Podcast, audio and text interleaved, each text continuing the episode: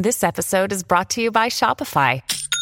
Forget the frustration of picking commerce platforms when you switch your business to Shopify, the global commerce platform that supercharges your selling wherever you sell. With Shopify, you'll harness the same intuitive features, trusted apps, and powerful analytics used by the world's leading brands. Sign up today for your $1 per month trial period at shopify.com slash tech, all lowercase. That's shopify.com slash tech.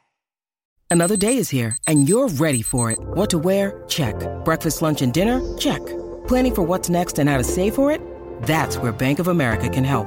For your financial to-dos, Bank of America has experts ready to help get you closer to your goals. Get started at one of our local financial centers or 24-7 in our mobile banking app. Find a location near you at bankofamerica.com slash talk to us. What would you like the power to do? Mobile banking requires downloading the app and is only available for select devices. Message and data rates may apply. Bank of America and a member FDIC. Thank you for downloading this Intelligence Squared podcast. For more information on our debates, talks, and discussions, visit intelligencesquared.com and sign up to the newsletter. Uh, okay, time to get started. And in time honored fashion, we're going to start at the beginning of the internet. Uh, so, this first session is called This is for Everyone The Hopes of the Pioneers. So, please welcome to the stage your chair, the UK editor of Vanity Fair, Henry Porter.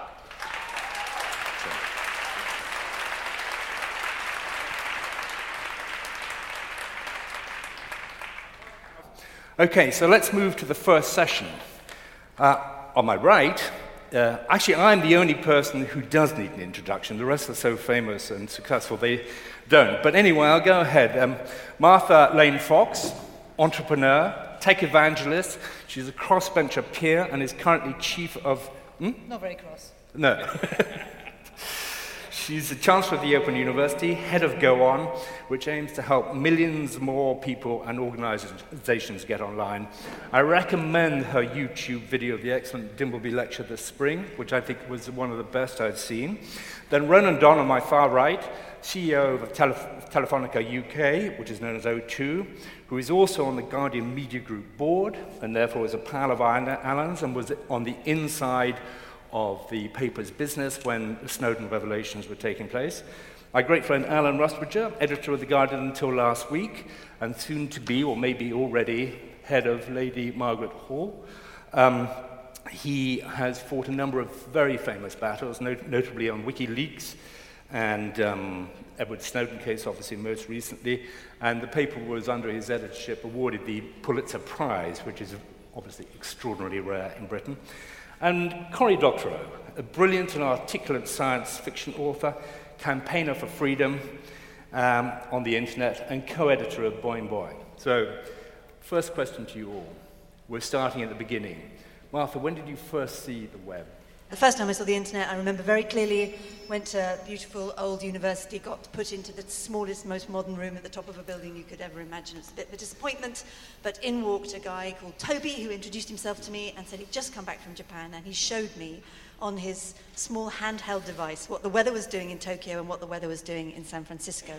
It seemed baffling to me, and that was the internet. Did you, did you predict anything when you saw it? Did a penny drop? I didn't predict that I would end up working anywhere near it. No, I didn't. And Ronan, what about you? So the first, uh, first time I really got close to the internet was actually um, uh, way back when in all of 2002. Um, the first ever, what was called a wireless PDA, was a thing called the O2 XDA and was the forerunner of all of our current smartphones. And actually, um, it was called XDA because it was the crossover of voice and data for your digital assistant. And this was before we had a Facebook, a Twitter, a MySpace, any of these. And Hadn't so you shopped on lastminute.com? so this was the first time you could take this away on mobile, and you suddenly started to see the transformation that now is a lot more people access the internet on mobile than they do on fixed. 4.2 billion people around the world, which is more than have access to clean water or a toothbrush. It's amazing. I think I know when Alan did see the internet because I was working in New York and somebody showed it to me in 92, 93, and then I think it was Mosaic or Netscape Navigator, and I think I came back and told you about it. And before I knew what, you were on the web and setting up the Guardian website. Is that about right? More or less. It was 1993, um, and uh, I, I went to America and found this thing called the internet, which was a great surprise. Um, I remember going to, there was a, a company called Knight Ridder that had a, a lab down in Boulder, Colorado. Uh, and we went all the way down to Boulder, Colorado, and all they had was a piece of wood um, about that size. It was very much like an iPad. Um, and they said, one day we will read all our newspapers on that. And I was completely convinced, I don't know why, because it was just a piece of wood. Um, but they were, I mean, they'd obviously been uh, closed down and abolished long before anybody invented the iPad, but they were strangely right. But Cory, you are slightly different from the rest of us. You're sort of early adopter from the age of five.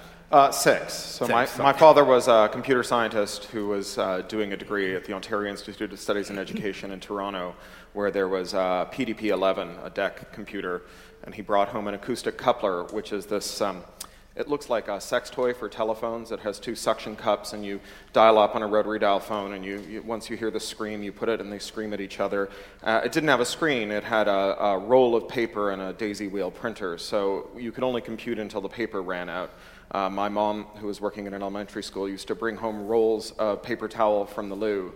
So we'd get a thousand feet of brown paper towel, and you could compute both sides of it, and then you were done. So, but I would love to know when. I mean, I think it, for me, the penny did take a long time to drop. Uh, I don't know about you, Martha. It, um, when was the com founded? Well, 1997, six, seven, seven, eight. Yeah, six, seven, eight. I think after my 1992, that was with my friend Toby's experience, then I ended up quite by chance working in a company that was looking at the media and telecom sector. And that was when my very first piece of work was called What is the Internet for BT. In fact, you could probably do the same piece of work now. But uh, the, um, that was when the penny dropped for me because I suddenly could see it from a completely different perspective. Commercial or in terms of society? At that point, probably more I was thinking commercially, but um, sort of te- I was a techno utopian probably more then, and you know 21, so I kind of thought the world was always going to be better in the future and changed in the most positive and fabulous ways. So it definitely seemed like a democratic force for good. Did you have that hope, Ronan, that sort of slightly hippyish feeling of release and endless possibility? I think Martha was well ahead of her time. I mean, to put it in context, Pipex provided the first digital dial-up service in 1992. You know, so if you take 1997, 1998, the future may have been discovered, but it wasn't well distributed at that time.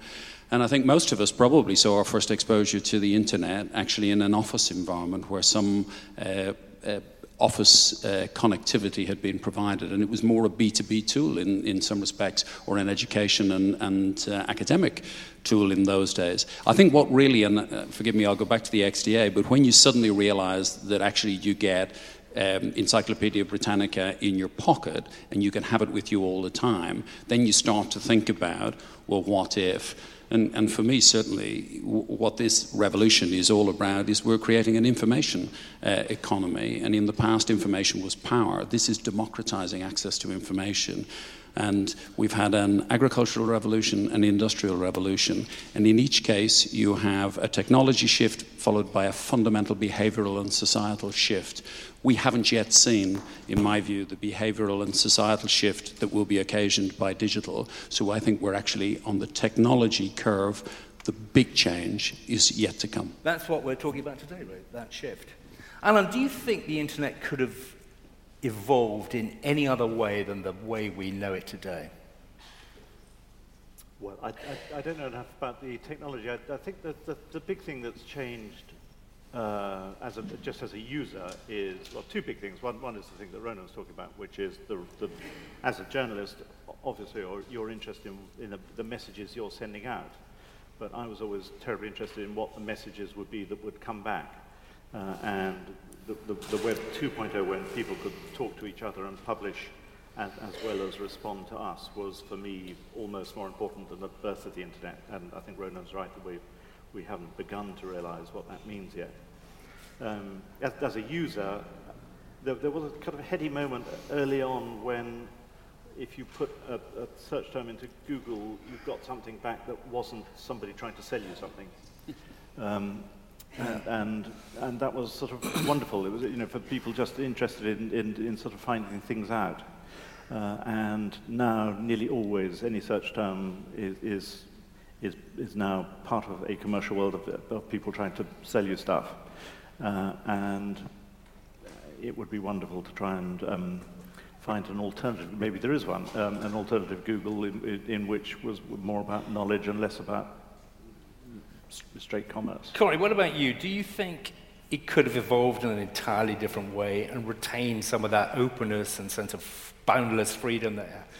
Well, I mean, I'm not a historical determinist, so yes, of course, lots of different things could have happened. Yeah. Uh, I mean, I believe in the adjacent possible. So people have ideas for things like airplanes at periodic intervals through the whole of human history, but eventually some of those ideas get realized because we have material science and physics to kind of catch up with it, which is what when people say you get railroads when it's railroading time, they don't mean that there's a mystical railroading energy in the air. They just mean that we have now attained the point where when that idea occurs with its on scheduled regularity, that some of the people to whom it occurs will be able to figure out how to make it a reality. So I don't think we, we run on rails. I think we have lots of moments in our history where things have gone well and some where they've gone poorly. Uh, when the World Wide Web Consortium uh, decided that members who participated in standard setting would have to abjure web patents, so there would be no toll gates for producing web technology, that was a key juncture. It could have gone a different way, it could have been much worse. Um, but on the other hand, when the Digital Millennium Copyright Act was passed in 98 uh, and when the European Union Copyright Directive was passed in 2001, both of them produced extraordinarily bad policy that um, uh, if we hadn't had it, I think things would be much better. They both provide for, among other things, an unaccountable system of arbitrary censorship and a rule prohibiting uh, disclosing security vulnerabilities in technologies that we rely on which could have produced, uh, which, which does present a, a, clear and present danger to us, uh, and which is only going to get worse unless we can do something about it. Data is the big subject, isn't it? And, uh, Martha, I wonder, you've spoken in your Dimbleby lecture about a sense that was, should be a, a Magna Carta for the internet, um, which would presumably involve data. But on a broader sense, how much do you think government should intervene in supervise the big web companies, try and control them, guard our rights, and so forth. How, do you think government should be more involved than it is? I think government should do three things because I would argue that uh, we're actually having a bit of a crisis right now. You know, I just got stuck in hideous traffic coming across London you know, London has an infrastructure problem, but the web has a much, much bigger, internet, sorry, has a much, much bigger infrastructure problem, if you like. And I think the government should focus on three things. Firstly, we have got to improve the state of our digital infrastructure urgently. You know, you don't have to be a rocket scientist to see that South Korea knock it out the park all the time in terms of the economy and productivity, partly because they have that super fast infrastructure. That's one big piece of the puzzle and somewhere that government could be more aggressive. Secondly, we have an absolute crisis in gender on the internet. Massive, huge, enormous. The percentage of women in the tech and creative industries, I saw a report just this week, have gone down. Hmm. There are now nearly double the percentage of women in Parliament that is probably marginally older than the tech sector. Double. It's a disaster. It's a disaster because power, money, product design, everything is worse and imbalanced and asymmetrical. So that's the second thing where I think they should intervene. And the third thing is in a, thank you, in a broader a broader, a broader skills crisis, which I you know, worked on for a while, and you know, we still have massive issue with coding the jobs that we need to fill, and a massive issue in broader digital skills, let alone the skills of our establishment and parliamentarians. And they are three, to me, very tangible areas that government could intervene. They don't even have to touch a big tech company to make a big shift in those areas. Ron, how do, you, you must have a lot to do with government, really. Um, how do you find? I mean, one of the things that strikes me about government is most of the people making decisions are my age, and I absolutely know nothing about the web. Uh, the ISC, which is the Intelligence Security Committee, I noted in the last government we had an average age of 59, and I don't think was one member of that committee that understood the issues. What's your experience of the sort of commercial end? Look, I, I, think that's entirely right. I think we have to break it into two or three areas, though. So um, I think the management of critical national infrastructure needs to be done holistically. Digital infrastructure is an essential ingredient we're happy, and it's not a criticism of HS2, but we're happy to spend 54 billion pounds on it. For a tenth of that, you would transform the digital infrastructure. The good or value-added product that will be most distributed around our economy in the next 20 years is not people going uh, an hour faster to Manchester. It's data, and yet we're not willing to provide the infrastructure for it. Second thing I would say is it's not just about the management of. So I saw John Whittingdale this morning and talk about how we make sure that we all have better. Uh, connectivity. But one of our challenges is uh, I went to the Common Select Committee in 2012 to talk about spectrum and talk about rural coverage. And John and I were admitted on record that more MPs write to him and me asking for a mast not to be built in their local community than ask for a mast to be built. Now, that has changed. And I think the third thing, going back to the last point that Martha made, is this is not about technology. What we have is we have an analog society and we have a digital opportunity, and we're singularly failing to match talent to opportunity in the way we educate and prepare our young people. And it's not just the education system itself, but it's parents, it's people of my age who have analog ambitions for their children. Simply the jobs that exist today and will for the next 10 years just didn't exist when those people went to school or went through university. So we have a fundamental change, and it goes back to my overarching point is the pace of technology change has massively outstripped the pace of societal and behavioral change. That's the crisis, not a technology crisis. Alan, you've had slightly more difficult relations with government over the last three or four years. Um, I wonder, I know a lot about it because I was, you know, with you on, on much of it, but I wonder what you feel about government's true role. I mean, the internet presumably does have to be policed in some sense, but I wonder if you and then Cory could comment on the exact, the limits to that sort of supervision. Well, I think there's been a missing stage in the debate. Um, so we, we, we, seem to be operating on the basis that the digital world operates to completely different rules from the pre-digital world, and that, that just seems odd to me. So as an example, uh, over, over centuries, various groups and organizations, institutions, professions have built up uh, conventions uh, about what is confidential. Uh, doctors, uh, priests, uh, MPs, lawyers, uh, journalists. They, they, they all, for good reasons, believe that their conversations with their sources, their clients, their patients, their constituents are confidential uh, and that's been built up over two or three hundred years. And somebody this year in the Home Office decided that actually that no longer counted, uh, and that the, uh, the police uh, on the, on the sanction of the Home Office would no longer respect any forms of privilege. That seems to me such a fundamental thing, in, in which is just somebody saying, well, this new world, because we can do this, we, we can abolish this, uh, we're going to give ourselves the power to do that.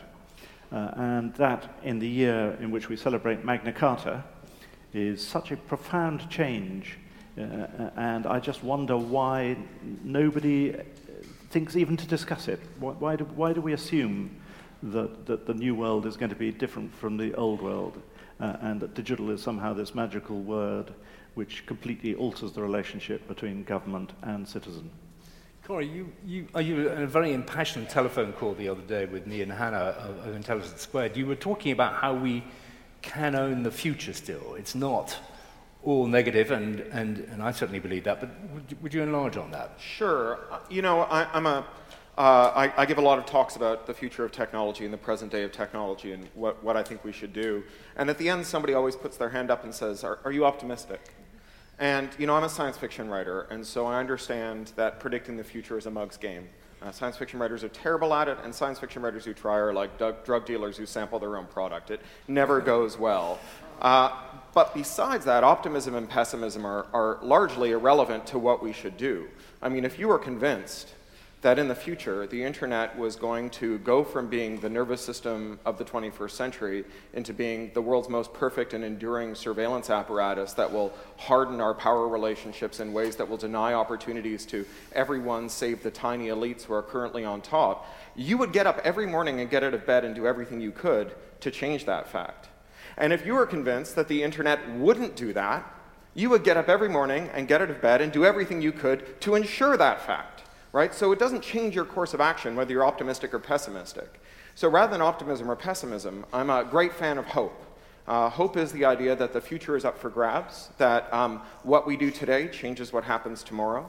Hope is why, if your ship sinks in the middle of the sea, you tread water, not because most people whose ship sinks get picked up, but because everyone who's been picked up treaded water until rescue arrived. It's a necessary but insufficient precondition for a better world. And if you were along with someone else who couldn't kick for themselves, you'd put their arms around your neck and you would kick for them because that's what we do when we have hope. It gives us the strength to carry along the people around us. And people who know and care about this stuff may be in a minority today.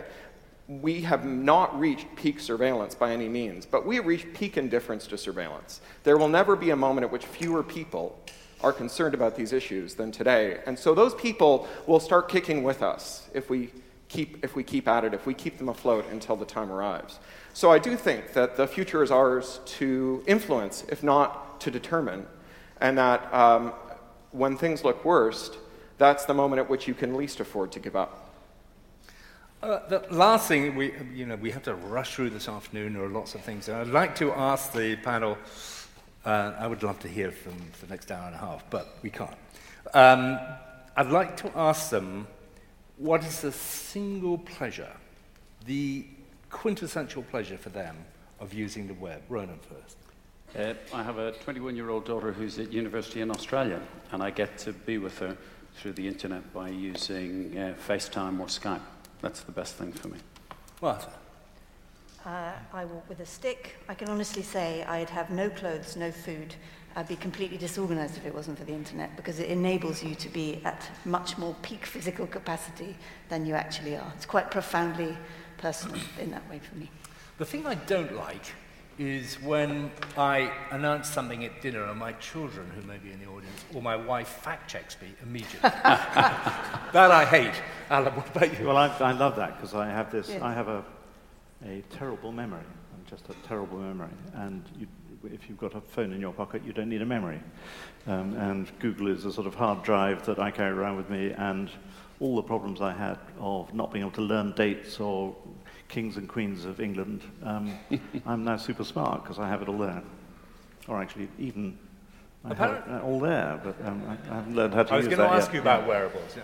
Apparently, pe- people who were given an intelligence test, uh, or rather a, a knowledge test, um, were all asked, those that remembered um, from their brains and those who used Google. And the people who used Google thought they were more intelligent than the people who remembered simply using their brain, which is interesting how quickly we've absorbed this. Cory, what's your great pleasure? So I, I love this business of having an outboard brain. Uh, you know, I, I, I, just as having a calculator liberates you from being a shitty human spreadsheet and allows you to do real maths, having the internet liberates you from being a shitty human encyclopedia and allows you to do real synthetic thought. Every interesting thing that crosses my transom, and there's a seemingly infinite number of them, I turn into a post that explains to strangers why it's interesting. This is powerfully mnemonic.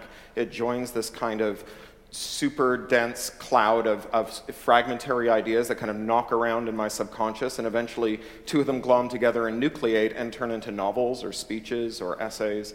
Uh, it, it's, it's wonderful to not have to bother yourself with the minutiae and be able to look at bigger, more synthetic questions. That's a terrific way to end, and, and, typically articulate. Well, thank you, panel. Thank you very much for a brilliant first session. I'm keeping the time, uh, the schedule, so um, we're all going to go off and be replaced by somebody else. well, thank you very much. Thank you. Well done. Thank you very much. Uh, so the first uh, of this session is going to be about artificial intelligence. It's called The Good, the Bad, and the Unimaginable. I know that I, for one, would be very disappointed if no one at any point mentions the Terminator films. Uh, so please, uh, welcome to the stage uh, your chair. Uh, he presents Radio 4's flagship science show, Inside Science, Adam Rutherford, and his panel.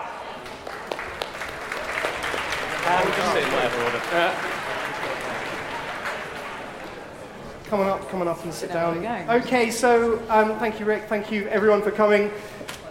So the topic for debate is uh, artificial intelligence. We appear to be reaching some kind of cultural convergence, a sort of zenith of conversations, at least uh, in public, about what artificial intelligence is and what it can do for us. There have been a spate of films over the last couple of years, some good, some absolutely terrible, things like Chappie and oh, Transcendence, uh, Age of Ultron, Ex Machina. So um, we've had a range of views expressed by some uh, not insignificant public figures such as Elon Musk and uh, Stephen Hawking and Bill Gates about the potential threats of artificial intelligence expressed in public. So the questions that arise from that are many, and we don't have that long, but we're going to attempt to address some of them during that session. Things like should we be concerned? Um, are we heading for the singularity? We'll be talking about that. Uh, will AIs be smarter, faster, and generally better than us? And therefore, are we destined to be subservient and possibly extinguished by our non human creations? Now, we will be taking questions at the end. There will be roving mics on the floor, so do come with your questions, and there are two mics uh, in, the, in the cheap seats in the balcony. Um, so, our panel, we have some of the finest human minds that are thinking about these questions currently. Uh, we have, so we're going to do this in order from the far end. Riva Melissa Tez, who is a, a transhumanist um, advocate, founder of the Berlin Singularity Group. Um, she's a tech investment consultant and a writer on AI. Next to her, we have Murray Shanahan. He's a professor of cognitive robotics at Imperial College London. He's a, he was also the scientific advisor to the recent AI film Ex Machina, which is, in my humble opinion, the best AI film um, that has been yet made, not least because I was also the scientific advisor for it. Um, next to him, we have Nick Bostrom. He's the author of uh, Superintelligence, groundbreaking sort of alarm bell book on artificial intelligence, professor of philosophy at Oxford. And to my immediate left, we have Dan Glaser, who's a neuroscientist and director of the Science Gallery at King's College in London. So I think to start off with, we need to get a couple of definitions out of the way. I described you, Riva, as a transhumanism advocate. Briefly, what is transhumanism? Um, so I think that the first thing is that transhumanism isn't as weird as it sounds, and and Nick is one of the founding fathers of this of this idea. That it's the idea that we have technology, we have the capabilities to advance humanity in a way that's um, not previously uh, been established. And there's things like super health, super longevity, living for a long time as healthy as possible, um, uh, the, the extension of healthy lifespan, super happiness, um, the abolishment of suffering. Um, basically, all the things that humanity has aspired for since you know, I say in America since the founding fathers. Um, it sounds weird now to say transhumanism, but it should be the goals of humanity to live longer and extend it and expand it. So it's, it's just the idea of using technology to, to do that. Okay, now when we talk about uh, artificial intelligence, when we talk about consciousness, these are at best fuzzy concepts when we're talking about humans, when we're talking about biology when we're talking about AI in terms of, uh, in terms of robotics, the types of things that uh, you guys do. Murray, what, what do we mean? What is artificial intelligence? What is the scope of the definition? Well, I think first of all, we have to distinguish between different senses of the word artificial intelligence. So uh, we have to distinguish between the kind of AI technology that's actually around us today and that might unfold over the next uh, five years or so, and the kind of thing we see in the movies, human level AI. So these are, uh, are different kinds of things. So uh, the kind of thing that we have around us today is basically uh, the, the, kind of technology that carries out tasks that we think of as, as needing intelligence when they're carried out by, by humans or, or carries out some aspect of such tasks. So we see examples in, in personal assistants like Apple's Siri or Google Now Cortana. Self-driving cars are a great example. A slightly scary example is the potential of autonomous weapons. Um, and other examples are the use of machine learning technology with big data to try and understand better the um, buying habits and behavior of, of people based on large amounts of data about them. So those kinds of technologies um, are, are, are, becoming very prominent. There's a lot of excitement about that kind of technology and a lot of investment in those sorts of areas. And we're no doubt going to see a lot of impact uh, on our economy and society from that kind of technology in a not too distant future. Now, in the more distant future, um, uh, maybe we'll one day achieve human level artificial intelligence. And, and what I mean by that, or to distinguish that from the first kind of AI, the first kind of AI is very specialist. It, it can only do one particular task typically. Whereas humans are capable of doing an enormous variety of tasks and, and, uh, and learning new ones and indeed inventing whole new kinds of tasks. So a human level AI would be able to match humans in that kind of way. It will be a general generalist. A human level AI is, is general uh, intelligence. And we really have no idea quite how to produce that kind of AI yet. This is something that we see in science fiction films. I suspect we may well manage it by the end of this century, but as yet we really don't know how to do it. There are con several conceptual breakthroughs that are probably needed before we get there. When we do get there, um, then really all bets are off about how much impact that will have on society, and that's a very uh, interesting question to think about, which Nick has spent a lot of time thinking about, in fact. I want to come on to, to what's going to happen in the future in, in just a minute with Nick, but I just want to turn to Dan because you were talking about human level intelligence and human level consciousness as being something which is in the not immediate but possible future. Dan, you're a, you're a biologist, you deal with, with real biological entities and the human brain. What can AI researchers learn from how we understand how the human brain works? Well, I think the first thing to say is that, in a sense, neurobiology and artificial intelligence are in a similar situation of being completely lost at the moment. So, although there's huge amounts of investment in neuroscience, both in the US with the Big Brain Project and in Europe, uh, what we're doing is gathering huge amounts of data. But the domain is pretty much a-theoretical, which is to say that nobody has any idea what's actually going on. Very basic things like sleep, uh, like memory, uh, like how anesthetics work, we have actually no theories about what's going on there. And so the amassing of data about real brains is analogous, it seems to me, to this huge Moore's law driven application of computing power to AI, but without any real sense of what might be happening, what the algorithms that are going to give rise to the big breakthroughs are. And I have a, a I mean, I'm pleased to say that I'm not the first person sitting on this stage today to advocate this, but it does seem to me that the problem with the problems we're looking at is that they're pretty male and also they've forgotten about children. So for years, chess was considered to be the most intelligent thing you could do. And we solved that. We solved it basically by doing exhaustive search, or close to. We just looked at all the possible moves. And eventually, when the computer became fast enough to look forward far enough to outwit the grandmaster, then it could beat the grandmaster at chess. But computers are still stupid. And in fact, the things that computers find easiest to do are the things that we learn as adults and the thing that men, uh, things that men are good at, warfare, uh, you know, running corporations, this kind of planning transport systems. Uh, what they're not good is the things that uh, children are good at. So, uh, generating learning environments, there's a very famous experiment with mothers and daughters. Right? It's called the tongue protrusion test. And there was an original theory that babies were mirroring their mother's gestures very early on, as early as a few weeks. Why? Because when mummy sticks her tongue out, the baby sticks its tongue out too. And everyone says that that's mirroring very early. It turns out that the kid is not mirroring the mother, because if the mother goes, mm, then the kid sticks its tongue out. So what it's doing is it's expressing its excitement at being stimulated by sticking its tongue out, and the mother misreads that as mirroring and therefore spends lots of time nurturing the child. And babies are very good mechanisms for generating learning environments from the people around them. It comes as earlier, uh, older children with the why question. So what, you know, why? Why? So, what we need to become better at is understanding these very basic things. How do we generate a, a, learning environment? And how do we understand better what other people are thinking? And when we get these mind reading techniques better, we'll be able to have artificial intelligence on a firmer footing and not just go straight for the grown up male stuff.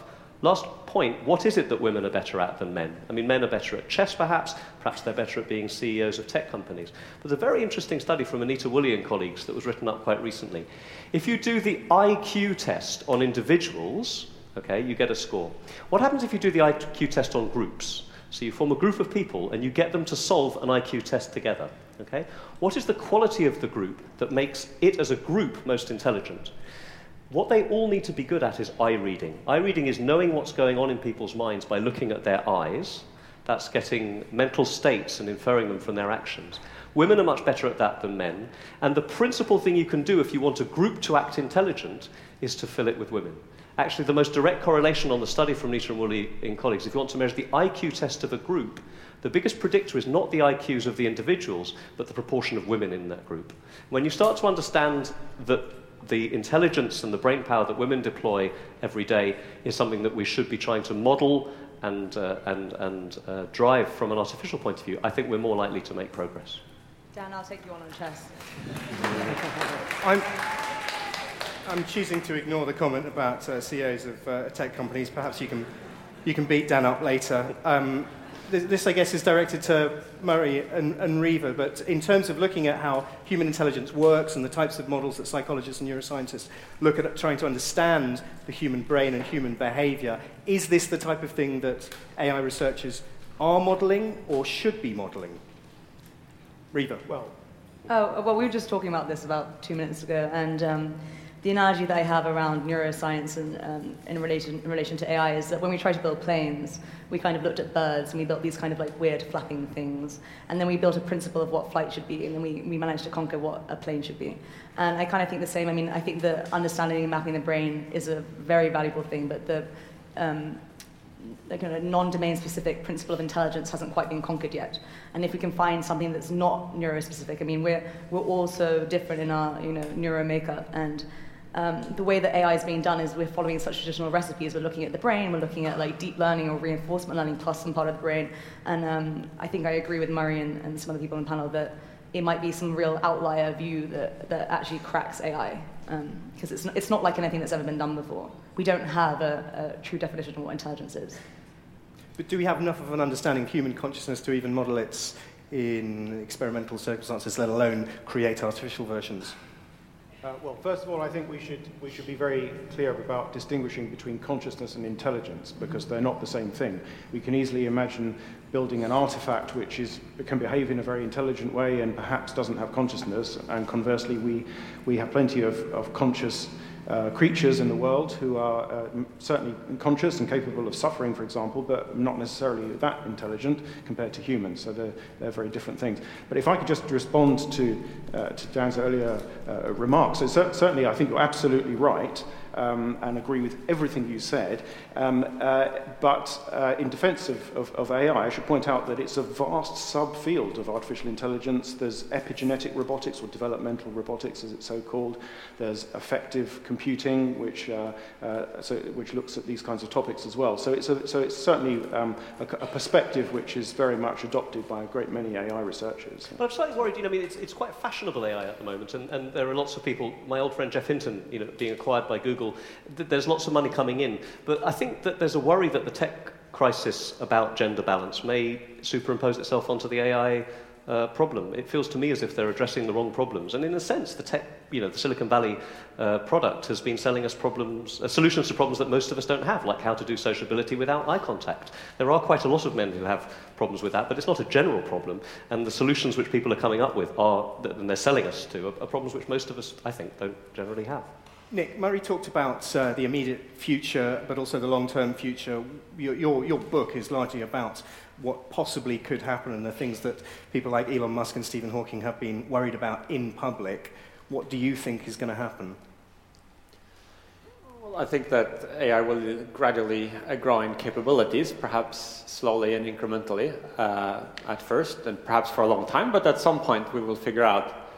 Um, the basic algorithms that generate general intelligence in humans, the same powerful learning algorithms that enable us to learn not just one job, but any job, uh, the same powerful planning algorithms that make it possible for us to tackle like almost universal um, set of problems. Um, so once we have that sorted out, I think then we will have machines that are human level general intelligent. And I'm quite agnostic as to how far we are from that point. That, uh, I, in fact, I think nobody really has any uh, good evidence for predicting that this will or will not happen by any very specific date. We did a survey of some of the world's leading AI experts two years ago, and one of the questions we asked there was by what year do you think there's a 50% probability that we will have human level machine intelligence? And the median answer to that was 2040 or 2050, depending on precisely which group. But with a large uncertainty on either side, it could happen much sooner or much later. But if and when we do reach that point, I think we will soon thereafter have superintelligence, machines that are not just slightly better at us at some tasks, but that radically outperform us across all complex intellectual domains, much like we outperform the chimpanzees or, or like the rabbits. Um, and so with that kind of enormous intelligence comes the potential for enormous power. With that intelligence, you could reach technological maturity quickly, uh, doing the inventing and the science on digital timescales. And so um, this transition to the machine intelligence era, I think, um, has the potential to be a pivotal moment in human history, perhaps the most important event that will ever have happened on, on this planet. And, and the, the ultimate outcome might depend, in some scenarios, quite sensitively on the precise initial conditions, the exact design of the first uh, entity that achieves the superintelligence. Do you think it is the accumulation? I mean, you, you sort of uh, you, you, alluded to it just a minute ago, but is it is it? Uh, Riva talked about how how um, you know uh, we can build AIs that are very good at chess, but the transferable learning and deep learning is not something that AIs are really capable at the moment. Is the main barrier that we need to accumulate uh, various skills and various intelligent behaviors into one entity? I, I think it's more likely that there is one or a small number of fundamental tricks that maybe you need to flesh out with a lot of details, but a relatively limited set of basic mechanisms that generate intelligence in humans. Um, AI used to be, um, back in the 50s and 60s and 70s, really about programmers putting commands in a box. as you would hard code facts or features, and then the AI could perform some simple inferences on that. Uh, and these systems were useful for some limited purposes, but they didn't scale. They were very brittle. If you put in one wrong thing, the whole thing just turned out nonsense. But today, AI is really much more about learning. Um, it's about designing algorithms and computational architectures that, from raw perceptual data, like just pixels on a screen, let us say, a large data set, can themselves figure out uh, what the relevant features are, build out complex representations, and, and learn to detect patterns in this. Um, and I think it's this kind of uh, learning AI that is most likely to eventually reach human level.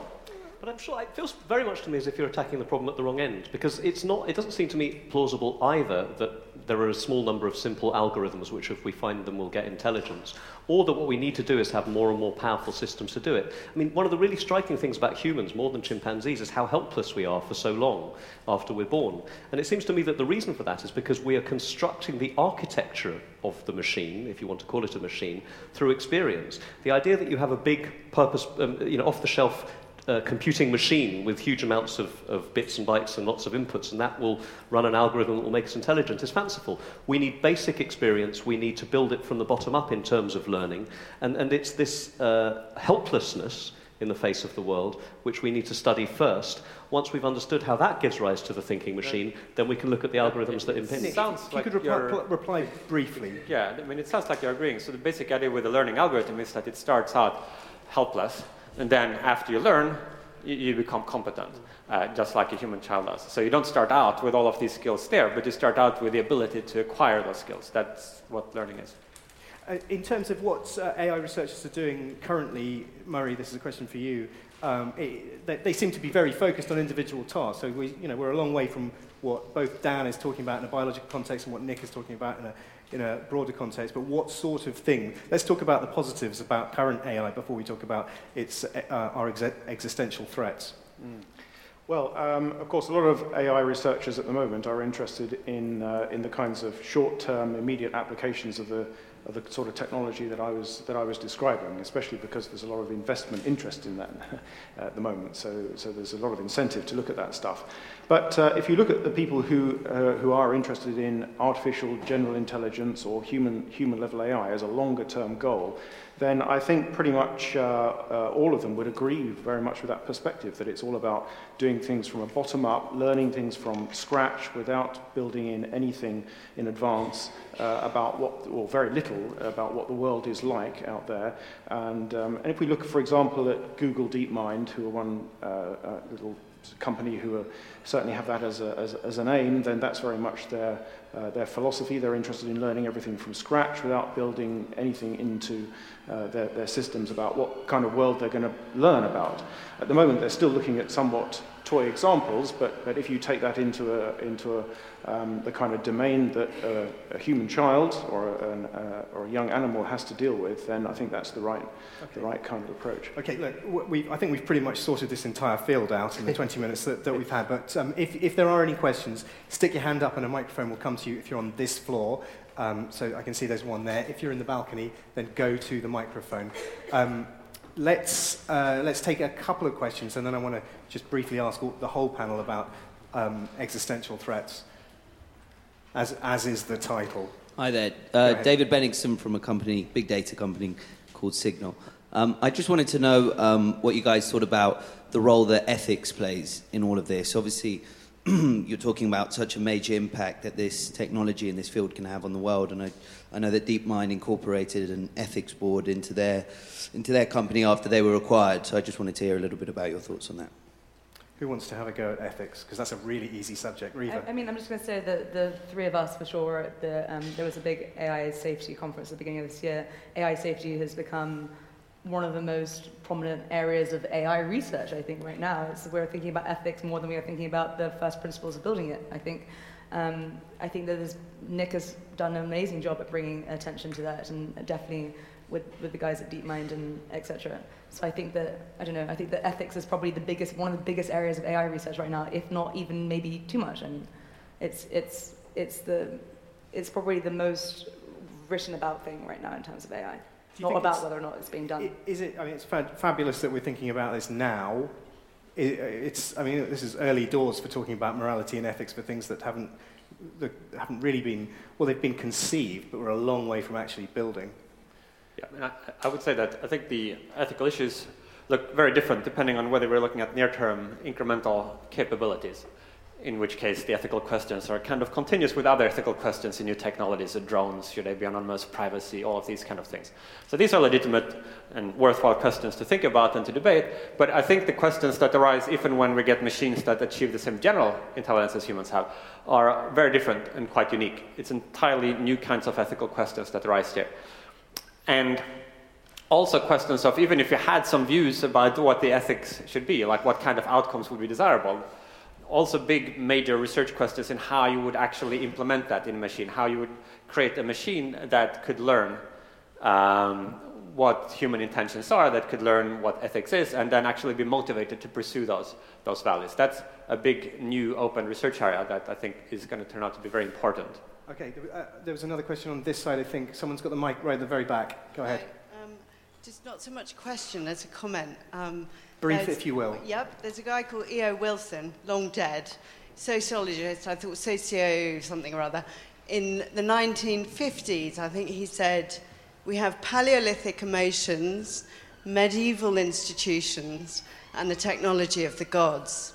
And it doesn't seem to me that much has changed since then, and that it maybe to speak to, to Daniel Glaser's point about maybe the, the, the AI you're talking about fills the gap of the medieval institutions and their inefficiencies, but does it address the fact that correlation is not the same as understanding? I don't think E.O. Wilson is dead, actually. I know is he's not. not? But, sorry, um, but uh, thank, thank you, though. But, but it's, a, it's, a, sign of his significance in culture that yes. he's thought to be. Um, yes. yeah, it's very I mean, old. I, I, do think, if, if I can address the two points together, I think that retrofitting ethics or having an ethics committee on the side is doing the whole thing exactly back to front. One of the things that children learn early on is how they ought to behave and I'm not going to go Freudian, but this development of a supervisory, you of a superego, what they should or shouldn't do, is critical to the development of an intelligent human. And it feels to me as if, and, and this is why I'm at Science Gallery London, that you've got to bring in non-scientific domains, you've got to bring, in fact, non-experts into the conversation, not only because there's a democratic deficit, and not only because this stuff is too important to be left to the scientists and the technologists, but because the answers to the important questions about why we're intelligent and how to make machines more intelligent will arise in situations where we can speak to the arts, where we can involve young people in decisions, and where we can have proper interdisciplinary conversations. So we need more spaces like that and less of the kind of algorithm bashing and, uh, and, and, theoretical stuff, although that's important. It needs to be embedded in a, in, a, in a proper view of human culture. Okay, we've got one minute left. So it needs to be an incredibly facile, quick answer to the question. Uh, and I want to go down the panel, starting with Riva. Does artificial intelligence pose an existential threat to humankind? You have 25 seconds. Yes. Murray? Maybe. no? Probably. Well, but also an existential hope at the same time.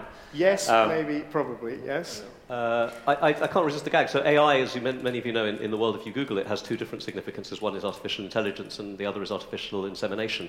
And I just have to say that in both cases, I'm more in favour of the natural kind.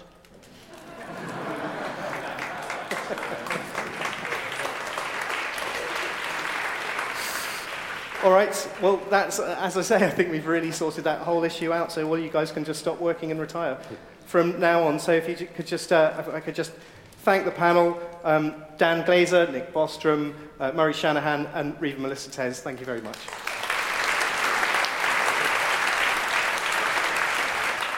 Thank you for listening. You can download more Intelligence Squared podcasts free on iTunes and SoundCloud. If you'd like to find out more about our events, sign up to our newsletter at intelligencesquared.com and follow us on Facebook and Twitter.